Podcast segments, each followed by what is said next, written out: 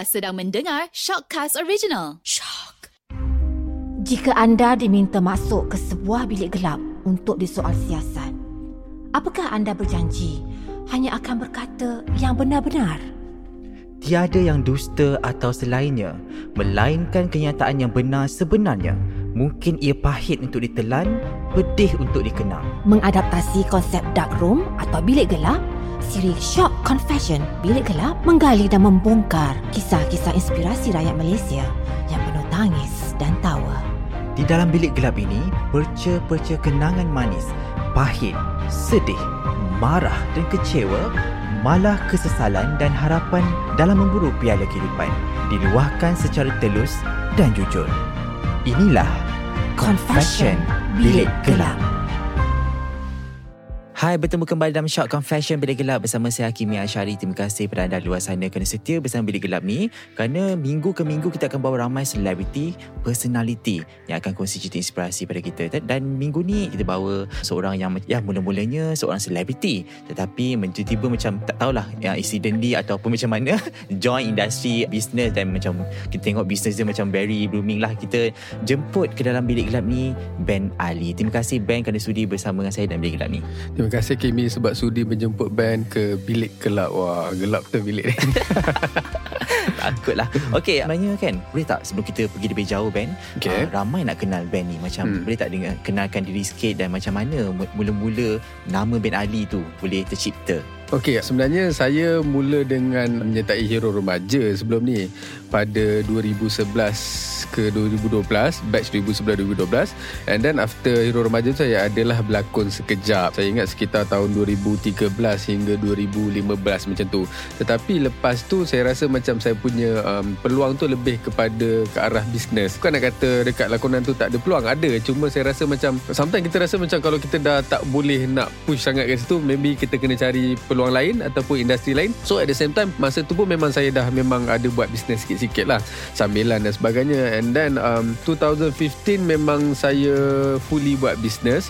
Masa tu saya ada buat sebuah bisnes tudung dengan Amira Filzah sebenarnya saya partner dengan dia. And then from there lah saya mula uh, mencuburi bidang bisnes sepenuhnya. Mm-hmm. Semasa saya belajar 2000 2000 berapa eh masa umur saya 22 20 tahun macam tu saya memang ada mencuburi bisnes mm-hmm. tetapi tak sepenuh masa lebih kepada macam buat freelance sambilan dan sebagainya so antara bisnes yang saya pernah buat macam sales sebenarnya macam uh, insurance investment dan uh, direct selling so after that bila saya dah habis berlakon saya memang fully nak fokus on business 2016 2016 if I'm not mistaken. 2016 17 macam tu saya rasa macam okay saya nak fokus on business. Saya dah tak nak berlakon sebab saya rasa okay dia sebenarnya ada isu lah 2016 17 tu bila mana saya di blacklist oleh sebuah uh, station TV kerana masa tu saya involve dengan politik. Hmm. saya mencuburi bidang politik pula 2015 2016 so bila saya terlalu aktif giat politik mengkritik kerajaan dan sebagainya so saya punya peluang tu makin lama makin disisihkan. Hmm. jadi saya kata it's okay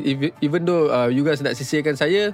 Saya tak kisah sebab uh, rezeki tu bukannya datang daripada you guys. So saya boleh mencari rezeki di mana-mana. Saya jual kari pub ke saya jual apa pun rezeki juga. Jadi after that 2016 17 tu memang saya fully focus on business. Dan alhamdulillah 2018 kirakan saya punya break point breakthrough di mana syarikat saya yang saya bina dengan isteri masa tu 2018 Absolute Chocolate. Alhamdulillah sehingga hari ini masih sustain dan diterima ramai. So hmm. macam um, nak tanya yang tadi soalan tu di mana datangnya nama Bik Ali tu ha, sebenarnya daripada situlah mm-hmm. sejak daripada hero remaja hero remaja masuk ke industri lakonan lakonan masuk ke politik pula dan politik terjun ke bidang uh, perniagaan dan nanti now masih berniaga alhamdulillah mm-hmm. Bila kita tahu macam uh, brand Absolute Chocolate tu kan dia macam besar dah sekarang. Kita macam nampak dia semakin semakin dikenali dan semakin disukai. Tapi macam bila kita cakap pasal bisnes kan boleh tak kita tahu macam berapa modal pertama brand mungkin awak cakap macam satu mentality ada kata macam ah, ni orang kaya boleh lah kan buat bisnes modal besar boleh lah. Tapi adakah perlu modal bisnes besar untuk start berniaga? Apa pandangan Ben Okey bagi saya saya memang daripada dulu lagi mempraktikkan berniaga dengan modal yang minimum. Okey, contoh saya ambil yang ni sebelum Absolute Chocolate lagi. Saya ada buat satu bisnes jual seluar 2015 dulu. Di mana saya ambil seluar tu dengan harga RM30. Satu hari saya tengah berjalan-jalan dekat Thailand. Saya pergi dengan kawan-kawan. Saya asalnya daripada Perlis. So bila kita pergi ke Danok ataupun ke Hat Nyai macam tu, kita jumpa satu seluar ni, harganya RM30 Malaysia. Saya fikir, saya kata, eh RM30 ni seluar ni cantik ni. Masa tu saya jual seluar yang macam kaki then macam slack yang ada color-color. So saya beli seluar tu sehelai dengan harga RM30. Saya cakap okey saya nak beli seluar ni saya nak bawa balik Malaysia. Saya nak bawa balik Malaysia dan saya nak jual. Market dekat Malaysia harga satu seluar lebih kurang 69 ke 79 ringgit. It's a standard harga seluar yang mampu milik lah. Jadi saya beli dengan 30 ringgit, saya bawa balik, saya jual 79. Saya plan nak jual 79 lah. Masa tu saya tak ada modal. Saya tak ada modal yang besar, saya cuma ada beberapa ratus ringgit lah kirakan masa tu. So saya fikir macam okey tak apalah saya beli dalam 10 lah berharga 30 ringgit tu bermakna total yang saya keluar modal adalah 300 ringgit. Untuk seluar tu je lah. So saya bawa balik KL. Saya bawa balik KL, saya plan photoshoot, saya ambil macam um, orang-orang yang sesuai untuk mem- memperagakan sesuatu. Contohnya masa tu saya ambil Wak Doyok. Wak Doyok masa tu tengah famous dengan dia punya you know like fashion dengan dia punya style. Aku yang pakai kau yang panas hashtag dan sebagainya. So kita plan masa tu. Okay Wak jom kita sit down kita buat photoshoot yang cantik. Dan pada masa tu saya buka pre-order untuk perniagaan seluar saya tu. Saya belum ada jual lagi bisnes tu. Saya cuma buat photoshoot dulu dan kita marketkan gambar tu. After that dapat sambutan. Dalam dua hari kita launch seluar tu pre-order Orang dah ramai beli. Dan apa jadi masa tu? Bila orang dah ramai beli Saya berjaya kumpul sebanyak Kalau tak silap saya RM6,000 In pre-order punya value lah. Dalam, Bermakna dalam masa berapa hari tu? Dua hari. Dua hari uh, RM6,000 Bermakna saya tak keluarkan modal. 300 tadi saya gunakan untuk photoshoot And then RM6,000 saya dah collect dulu. Dan saya pergi beli seluar dekat Thailand tu Mm-mm. Order daripada uh, online Dan dia hantar melalui bas. Dekat situ je saya dah buat profit sebelum kita betul-betul niaga lah. So dekat sini apa yang saya nak bagi tahu tak semestinya kita mempunyai duit yang banyak kita boleh buat satu bisnes tu berjaya. Ramai dekat luar tu yang uh, mungkinlah um, sedikit berkelebihan daripada kita ada modal. So sometimes uh, mungkin itu adalah advantage untuk seseorang bila dia berniaga dia dah ada modal. Tetapi bagi orang yang tidak ada modal Macam saya contohnya Saya bukannya datang daripada keluarga yang berada. So saya kena fikir satu cara yang macam mana Saya nak berniaga Tetapi tak gunakan modal sangat. Ataupun less modal Ataupun minimum modal. Berbalik kepada Absolute Chocolate eh, When we started Absolute Chocolate Back in 2018 Niat masa tu nak cari duit kahwin. Saya nak kahwin dengan isteri saya Nadia seorang Singaporean. Of course the cost is quite high. Katalah kat sini nak kahwin Katalah modal cost dia RM15,000 contohnya. Tetapi di Singapura RM15,000 juga. Tetapi Singapore dollar. So bila Singapore dollar You kena kali 3 pula. So dia dah jadi kat situ 45,000 50,000 ringgit. So macam mana saya nak kahwin? So saya fikir macam Oh duit dah tak ada Masa tu business pun banyak flop Banyak drop. And then um, I have like My last 30 ringgit In my bank account. 2018 eh, ni cerita sebenar. So macam Masa tu macam mana eh, nak buat? So kita pun plan. Saya plan dengan my fiancé Masa tu kita macam Kita buat photoshoot Guna handphone je. iPhone ni dia punya Quality tu bagus. So kita tak perlu nak hire Macam professional photographer Beria Nak ambil gambar yang quality. So guna iPhone Kita record gambar kek masa tu. Dan daripada situ Kita upload dekat Instagram. Dan Alhamdulillah masa tu Penerimaan dia sangatlah Memberangsangkan. Sehingga kan hari pertama tu Kita upload video tu Dia dapat 500 ribu views. Dikirakan boleh dikira viral lah masa tu. And then after that Kita slowly gunakan duit Yang kita guna. Sebenarnya modal pusingan saya tu adalah RM50 Saya selalu nyatakan dekat mana-mana Artikel ke Siapa yang tanya Berapa modal you start Absolute Chocolate? Saya selalu mengatakan memang RM50 Datangnya dari mana? RM30 yang saya ada tu Dan uh, macam uh, saya beli packaging Kotak Stiker dan sebagainya Itulah cost-cost Additional cost Dan um, itulah RM50 yang saya start Okay, so jadi macam menjalani perjalanan sebagai seorang businessman kan kita akan hadapi banyak rejection dalam hidup kan Mhm. mm. uh, macam Ben lah boleh tak cerita sikit uh, pernah tak hadapi rejection yang paling dahsyat dan sebenarnya rejection tu lah membangkitkan semangat Ben lagi Ya. lebih maju mm. Kalau sebut pasal rejection ni memang banyak lah Especially bila uh, saya buat insurans dulu It's not an easy job. Bila you nak pergi jual insurans Orang akan reject you. Orang Bila you cakap insurans je Orang dah tolak. Saya dah tak nak, tak nak ada insurans So itu antara pengalaman Masa saya muda lah. And then bila saya buat Absolute Chocolate pula Pun ada rejection. Masa 2018 tu Kita nak masuk dalam Petronas Kedai mesra dan sebagainya tu. Saya bawa kek saya. Masa tu kita belum masuk lagi Mana Petronas Station. Saya bawa sampel Dalam 10 biji kotak. Saya pergi ke setiap Petronas yang ada dekat Klang Valley ni. So setiap hari saya akan bawa 10 kotak dalam kereta standby dan saya stop je. Setiap kali saya nampak Petronas saya stop. So saya pergi ke satu Petronas ni, masa tu saya ingat lagi saya bawa kotak kek saya ni, saya pergi jumpa dengan supervisor, supervisor dia cakap apa? Dek, awak jual kek coklat eh. Cuba tengok kek coklat atas meja tu bersepah. Hmm. Apa membuatkan awak rasa saya nak ambil kek coklat awak?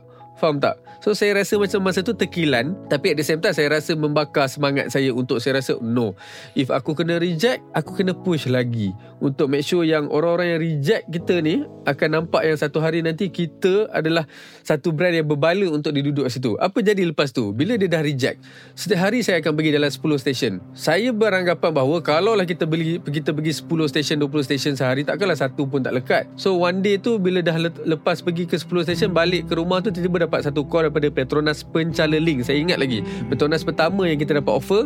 So dia call ah, Dek boleh tak hantar kek Absolute Chocolate esok masuk? Saya macam masa tu gembira sangat Sebab itu first Petronas yang kita biaya masuk Dengan hasil titik peluh saya dengan isteri sendiri Masa tu. Pergi ke setiap stesen Dia tolong drive kan Saya masuk dalam Saya tebalkan muka Jual produk kita Untuk orang terima. Dan Alhamdulillah After that Bila kita dah Masuk first Petronas tu Petronas lain pun dah terima. Sampai ke Petronas yang mana Reject saya masa tu Owner dia call kita Untuk minta kita masuk ke Petronas dia. Hmm. Dan bayangkan macam mana muka supervisor tu nampak saya punya produk ada Sebabkan owner dia request. Sebab masa tu fenomena masa kita masuk Petronas tu memang sangat sangat memberangsangkan lah. Even belum kita hantar stok lagi orang dah beratur dekat Petronas. Sampai ke kaunter Petronas tunggu Siap ambil nama lagi. Okay you nak beli kek apa?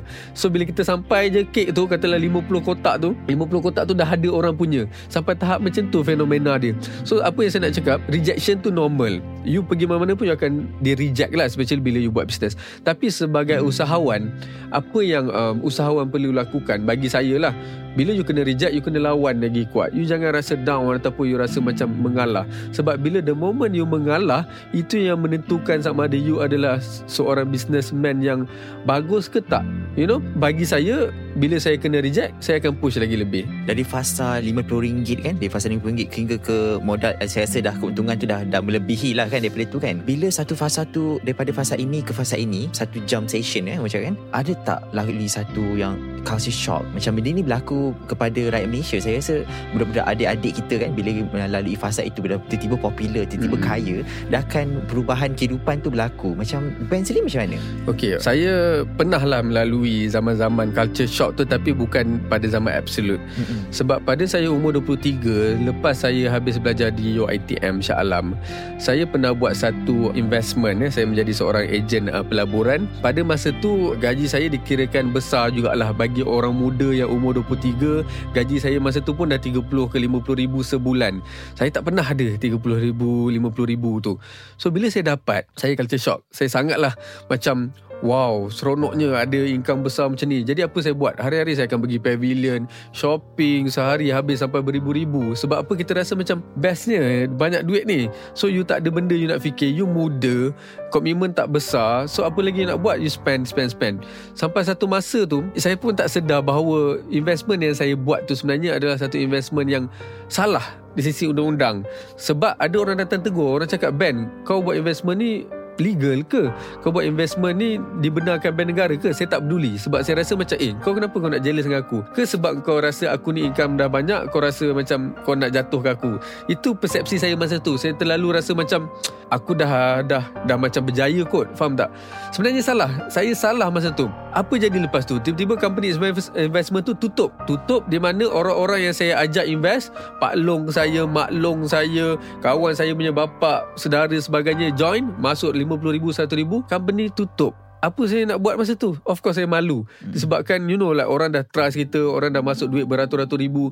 So saya melalui fasa di mana Culture shock Dan juga saya down. Sebab Rugi lagi. Rugi. Sebab hmm. duit klien semua dah dalam tu. Duit saya pun dalam tu. Saya jatuh terduduk. Tetapi itulah pelajaran. Pengajaran yang saya belajar Di mana walaupun kita ada income yang besar Kita jangan berboros-boros Melebih-lebih. Belanja ikut kemampuan Ataupun kalau kita ada duit yang lebih Mungkin diversify duit yang ada tu ke arah lain contohnya investment dan sebagainya. So that one day if anything happen you ada backup. Ha, itu pengalaman saya lah yang masa pada saya umur 23 tu. Bila kita buat bisnes kan kita buat sesuatu benda perkara kan kalau boleh perkara tu contribute something kepada masyarakat kan. Macam Ben sendiri macam mana Ben melihat episode coklat ni contribute something kepada masyarakat kita. Okey, visi kita dekat Absolute Chocolate ni sejak daripada awal adalah untuk membantu. Okey. Niat kami menjalankan perniagaan pun adalah mencari duit untuk berkahwin. Di mana kalau dalam Islam tu kita nak mendirikan masjid, satu niat yang dikirakan murni lah. So mungkin daripada situ kita punya perjalanan tu dipermudahkan. Tetapi apa jadi lepas kahwin pula? Takkan nak kahwin lagi so sekali je kan. So kita orang punya niat tu visi dan misi tu lebih kepada nak membantu lebih ramai orang mencari rezeki bersama Absolute Chocolate. So kita open untuk agent Pun untuk agent dan sebagainya. Ramai yang join kita Dan sama-sama mencari rezeki dengan kita. Alhamdulillah pada hari ini Dah 2 tahun lebih macam tu Agent kita pun tak ramai Tapi okey lah Dalam 100 lebih agent macam tu. Yang mana purata income orang 5,000 ke 10,000 sebulan. Hmm. Ada yang 2,000 sebagai student. So bagi saya Lagi besar Kalau sesebuah brand Atau sesebuah company tu Kita lagi memberi kepada masyarakat. Itu bahagian uh, agent. Kita ada satu lagi company Which is Absolute Food Festival. Absolute Food Festival ni merupakan merupakan sebuah acara makanan, event makanan yang kita buat besar tau. So niat kita buat Absolute Festival tu adalah untuk membantu usahawan-usahawan F&B yang baru nak berjalankan perniagaan. Hmm. So apa kita buat? First event kita buat kat Shah Alam 2019, kita jual booth tu harga RM800. Hmm. Di mana market masa tu adalah RM2,000. Kita subsidize RM1,200 untuk peniaga-peniaga kecil ni. Dan Alhamdulillah lepas tu, 3 hari event, setiap peniaga tu boleh bawa pulang lebih kurang 15 ke 20 ribu ringgit dalam 3 hari acara.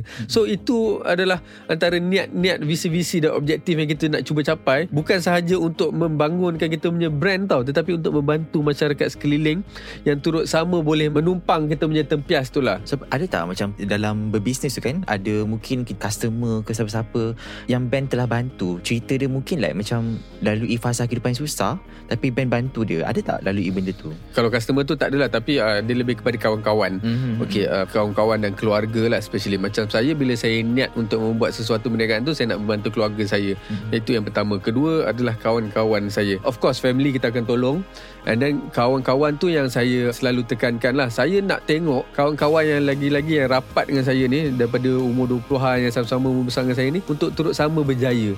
Ada satu masa tu saya rasa macam bila Absolute Chocolate dah macam dekat somewhere saya rasa tak komplit hidup saya. Saya rasa macam kenapa aku je kat sini? Apa jadi dengan kawan aku yang contohnya kawan-kawan rapat lah. Dua tiga orang kawan rapat saya, kawan baik saya. Saya rasa sedih. Saya rasa sebab dan saya terus mesej orang. Mereka meninggalkan ke macam mana? Uh, maksudnya? Tinggal, tinggalkan band sendiri? Oh tak tak. Maksudnya uh, of course bila kita dah besar semua kita pun busy dengan hal masing-masing dan sebagainya. Tapi dulu kirakan housemate lah mereka ni kawan-kawan saya yang kita sama-sama duduk memujang dan sebagainya. Tapi bila kita dah sampai kat satu tahap tu kita rasa macam life aku ni tak cukup komplit lah aku nak tengok kawan-kawan yang sama-sama membesar duduk rumah sama dengan kita tu untuk sama berjaya dengan kita. So saya pun mesej orang lah. Saya call, saya mesej cakap eh aku tak boleh lah. Jom aku tolong kau buat bisnes juga. Kalau tak sebab if let's say kita ni diberi sedikit kelebihan mungkin kelebihan tu kita guna untuk kita bantu kawan-kawan dia. Jadi saya tolonglah kawan saya untuk buat bisnes. Lepas tu alhamdulillah kawan-kawan saya sekarang pun kebanyakannya dah memang menjalankan perniagaan dan uh, most of them dikirakan bagi saya agak berjaya jugalah. So kalau nak cakap customer tu tak ada tapi kawan-kawan tu ada. Antara kawan saya sebelum ni yang housemate saya, hmm. roommate yang satu bilik adalah Ariz Zafril. Oh. Ariz Zafril kalau tengok sekarang amat berjaya. Alhamdulillah. Hmm. Dia dengan Wawa. Wawa tu pun saya dengan uh, Ariel dulu jumpa masa dia baru-baru datang daripada Sabah. Ariel pun datang daripada Johor sebagai anak kalau tak silap saya dia anak peneroka getah. So bila kita sama-sama tengok kawan-kawan berjaya saya rasa happy. Hmm. So kita turut sama macam rasa keberjayaan orang tu dalam diri kita juga. At the same time kita rasa macam wah, seronoknya tengok dia berjaya. Faham tak? Hmm. So bagi saya kalau kita rasa macam kita nak berjaya seorang tu tak patutlah. Ah, hmm. biar kalau kita nak berjaya tu kita berjaya sama-sama. Kita nampak band kuat kan? Nampak seorang yang ya kalau kita band pun dia boss kan ada sebuah legasi ada juga orang bawah-bawah kan hmm. dan tak tahu bila last band menangis dan kenapa band bila last menangis eh Uh, menangis untuk bisnes ke ataupun just anything? Anything, anything. Bisnes atau apa-apa. Okay, kalau untuk bisnes, saya memang sebenarnya agak kuat lah. Saya tak tahulah, mungkin memang karakter saya macam susah untuk give up. Sebab apa, saya dah memang lama sangat melalui fasa-fasa. Saya jatuh, saya ditipu dan sebagainya. So, fasa-fasa tu saya dah cukup masak dah. Jadi bila saya buat bisnes, walau apa pun terjadi, saya agak tenang sikit lah. Uh, walau ada masalah ke, ada pesaing ke, ada cabaran ke, ada orang nak tipu ke, kita kita agak tenang menghadapi masalah-masalah yang berlaku.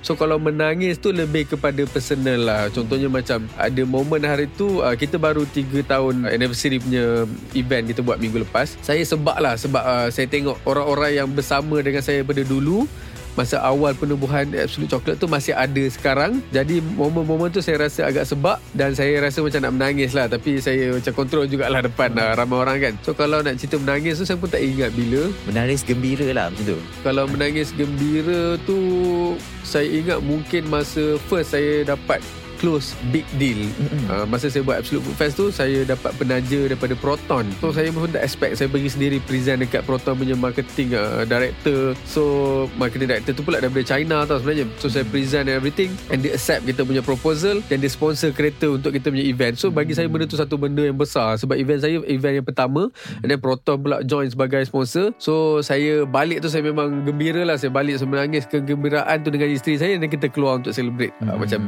dinner lah together. Bila kita ni lihat uh, makna kejayaan kan berbeza-beza agak subjektif. Ada melihat uh, makna kejayaan tu bila ada rumah yang besar. Kereta besar tu kira berjaya lah. Uh, tapi macam band sendiri apa makna kejayaan bagi band ataupun makna kejayaan bagi band sama seperti itu. Okay, uh, bagi saya kejayaan tu adalah subjektif. Okay, dia mengikut kepada seseorang individu.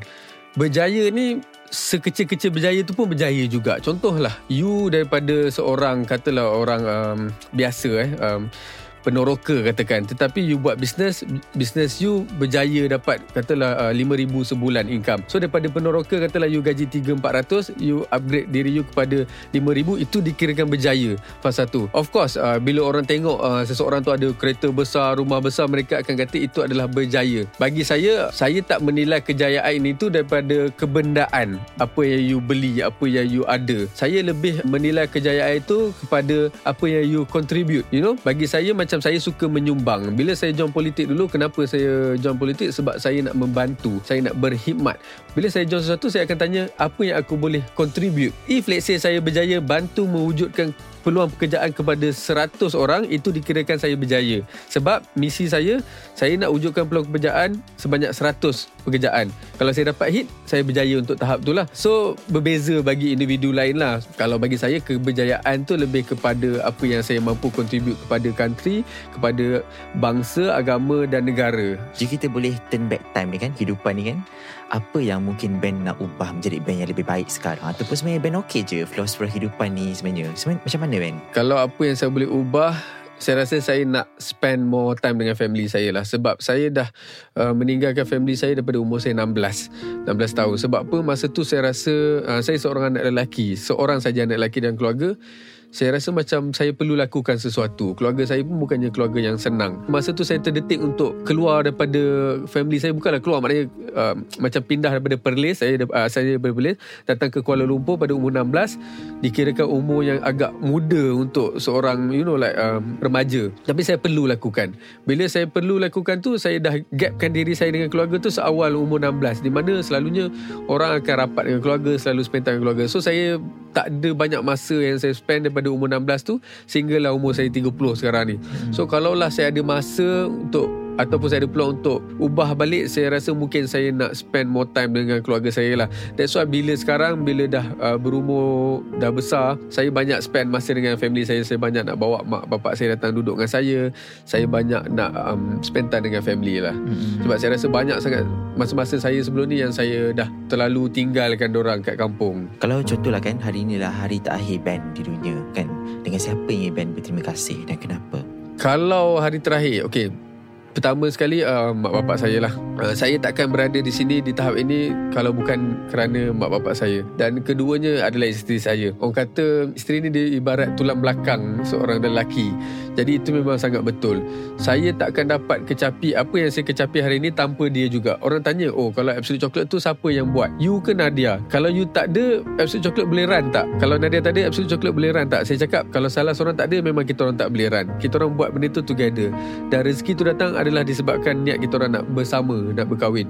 Jadi if let's say salah seorang kita orang mungkin tak ada, saya tak rasa apa yang kita dapat hari ini akan kita kecapi. So dia memang about teamwork. So tadi yang first tadi uh, mak bapak saya dan kedua tadi isteri saya lah. Okay Ben, sedikit kata-kata akhir eh. Mungkin sebab pandemik berlaku, berlaku ni banyak mengubah kehidupan kan. Ramai yang berhenti kerja, mungkin ramai yang apa, masalah keluarga dan sebagainya kan. Apa yang mungkin kata-kata akhir bagi daripada Ben uh, untuk mereka-mereka yang luar sana yang mungkin nak semangat daripada Ben juga.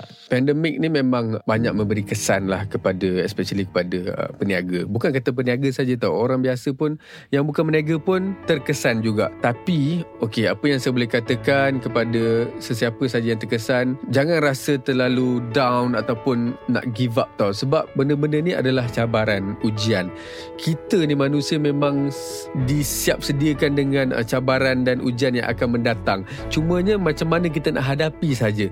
Semua orang kena cabaran yang sama. Tipulah katalah macam absolute ataupun diri saya sendiri tak ada cabaran, tak ada ujian bila pandemik datang. Of course kita ada. Tetapi macam mana you nak overcome ujian tu, dugaan tu itu adalah sebaliknya. Itu bergantung kepada individu.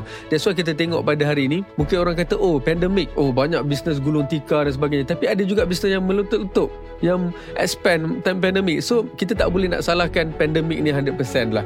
Sometimes ada orang kata ada kebaikannya jugalah. Contohnya saya ambil macam Absolute Chocolate kita bila pandemik ni uh, last year punya MCO first PKP kita tambah lagi 3 lot. 3 lot kedai. Kenapa? Orang kata oh pandemik ni kita business down sebagainya. Kita bersedia. Maknanya bila pandemik datang tu kita terus macam okay apa kita kena buat sekarang ni? Macam mana kita nak tukar kita punya business plan? Dan alhamdulillah plan-plan yang kita buat tu berjaya. Dan that's why kita mampu nak uh, atasi masalah-masalah berlaku. Jadi bagi saya if let's say uh, bukanlah kata kita tak akan uh, hadapi masalah. Semua orang akan hadapi masalah. Tetapi macam mana cara you overcome masalah tu akan menentukan you dengan orang lain tu apa bezanya. Hmm. uh, so bagi saya masalah tu akan akan ada bagi setiap orang. Kita kena bersedia lah. Soalan terakhir saya tambah extra. Okay Okay berlakunya anxiety kan depression untuk anak-anak muda kan kita tengok sekarang ni untuk band sendiri lah kan. Kadang-kadang benda tu berlaku saya rasa benda tu jadi trend sekarang. Mungkin antara sebabnya lah ada social media. Bila kita melihat ramai orang eh, tengok Instagram compare diri dengan diri orang macam band sendiri macam mana? Pernah tak lalui fasa tu compare diri band dengan diri orang lain? Dan macam mana band hadapi situasi macam ni? Maksudnya depression sebab uh, kita tengok orang lain berjaya dan sebagainya. okey. itu adalah satu masalah yang serius. Yang bagi saya uh, social media ni adalah satu platform yang mana membuatkan ramai orang depres sebab apa tau? Contohlah katalah macam saya. Katalah saya ni di awal umur 20-an katakan. Tapi saya tengok orang lain umur 20-an dah beli Mercedes, dah beli BMW, dah beli rumah dan sebagainya. So benda tu akan membuatkan kita rasa macam eh kenapa aku tak ada eh? Dia akan membuatkan kita down. Tetapi sebenarnya is how you tengok benda tu sebenarnya. Kalau lah you tengok benda tu sebagai cabaran, okay, you tengok oh dia umur 20 dia dah ada rumah, dia dah beli rumah untuk mak bapak dia. Kenapa aku tak boleh? Faham tak? Saya akan lebih tengok kepada sudut itu. You know, is how you menggunakan platform social media, adakah you gunakan dengan baik ataupun you guna sebaliknya. Dia bukan salah orang buat platform tu sebagai contoh eh. Instagram tak salah, Facebook tak salah. Tetapi yang salahnya adalah orang yang dalam tu yang menggunakan platform tu dengan tujuan yang tak betul. Itu satu. Kedua, cara kita tengok sudut itu macam mana. Macam saya cakapkan tadi, kalau you tengok sudut yang untuk membina, oh dia beli rumah untuk mak dia baru umur 20. Saya pun nak buat macam tu. Saya pun tekad nak buat macam tu. It's good. Tapi yang jadi masalah bila you tengok orang tu you rasa down. Alamak dia beli kereta baru lah. Alamak dia beli rumah baru lah. Ah, down, down, down. Itu yang membuatkan ramai yang merasa macam netizen sekarang ni rasa macam tak happy dengan life dia. Bila dia balik dia rasa down. Dan itu yang membuatkan kadang dia komen yang tak patut dekat tu. Oh kau ni apa ni nak menunjuk dan sebagainya. So bagi saya social media walaupun ada benda yang bagusnya ada juga benda yang tak bagusnya. Kita yang akan menentukan sama ada kita menggunakan platform tu dengan baik ataupun tidak. Itu dia banyak eh cerita inspirasi daripada band hari ini. Dan terima kasih band kerana sudi bersama saya dalam Bilik Gelap ni. Sama-sama. Dan teruskan berinspirasi bersama Shock Confession Bilik Gelap